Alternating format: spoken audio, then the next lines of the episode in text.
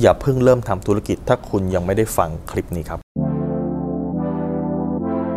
รู้รอบตอบโจทย์ธุรกิจพอดแคสต์พอดแคสต์ที่จะช่วยรับพมเที่ยวเล็บในสนามธุรกิจของคุณ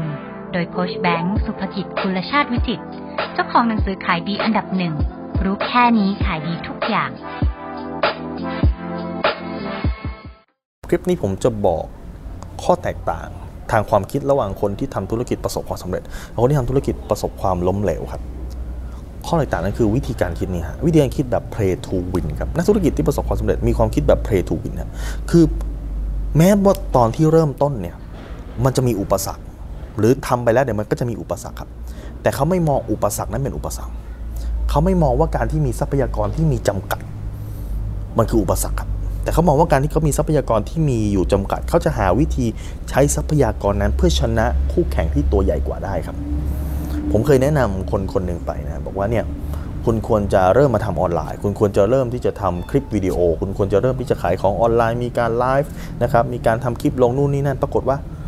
โอ้ฟังเขาพูดแล้วเหมือนอุปสรรคมันเยอะมากเลยครับ เออโค้ชคะแต่ว่าเออไม่มีช่างกล้องนะคะ โค้ชคะแต่ว่าเออไม่ไม่มีกล้องดีๆค่ะ ค้ชคะไม่มีไฟค่ะโค้ชคะเออไม่มีเอ่อคนมาตัดต่อวีโอให้ค่ะโค้ชคะไม่โค้ชโอ้พอจบครับเลิกทำครับ เห็นไหม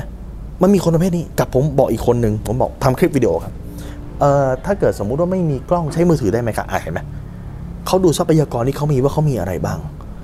ไม่มีไมค์พูดแบบไม่มีไมค์ได้ไหมครับไม่มีไฟแบบดีๆ ใช้ไฟนีออนที่บ้านได้ไหมครับเห็นไหม ดังนั้นเมื่อไหร่ก็ตามที่คนคนหนึ่งเจออุปสรรค แล้วพยายามหาข้อจำกัดหาเหตุผล แล้วคนเหล่านี้มันจะชอบแบบนี้ครับคือ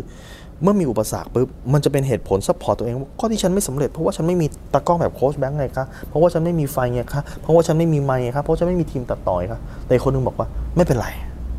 ไม่มีไม่เป็นไรฉันจะใช้ทรัพยากรทุกอย่างที่ฉันมีครับ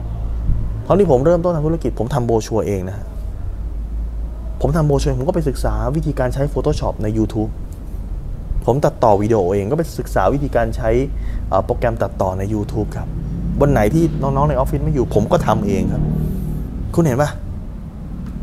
นี่คืออะไร นี่คือคนที่มีความคิดว่ายังไงฉันก็จะเอาให้ได้ไง แต่อีกความคิดหนึ่งคือเต็มไปด้วยข้ออ้างและข้อจำกัดอะและสุดท้ายเนี่ยไอ้คนประเภทที่เต็มไปด้วยข้ออ้างข้อจำกัดเนี่ยเขาก็จะเริ่ม drop ลง drop ลง drop ลง drop ลง แล้วก็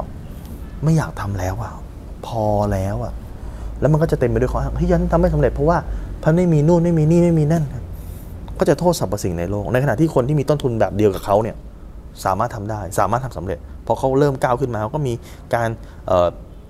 จ้างคนนั้นจ้างคนนี้เข้ามาเพิ่มเติมครับ เห็นไหมครับ นี่คือข้อแตกต่างของความคิดครับ ที่ทำให้คนหนึ่งสำเร็จและอีกคนหนึ่งล้มเหลวครับ ในทรัพยากรที่มีอย่างจำกัด คุณมีความสามารถขนาดไหนที่จะใช้มันให้เกิดประโยชน์สูงสุดครับ ถ้าคุณสนใจสาระความรู้แบบนี้ครับคุณสามารถติดตามที่เพจรู้รอบตอบโจทย์ธุรกิจทุกวันเวลา7จ็ดโมงครึ่งจะมีคลิปความรู้นี้ครับ ส่งตรงถึงคุณทุกวัน ถ้าคุณไม่อยากพลาดคุณสามารถติดตามที่ไหนและทรายแบงก์สุภกิจได้ครับ ทุกครั้งที่มีคลิปใหม่ ทุกครั้งมีบทเรียนใหม่ เจ้าที่ของผมเนี่ยจะส่งไลน์ไปเตือนคุณทุกครั้ง แล้วคุณจะไม่พลาดสักบทเรียนครับ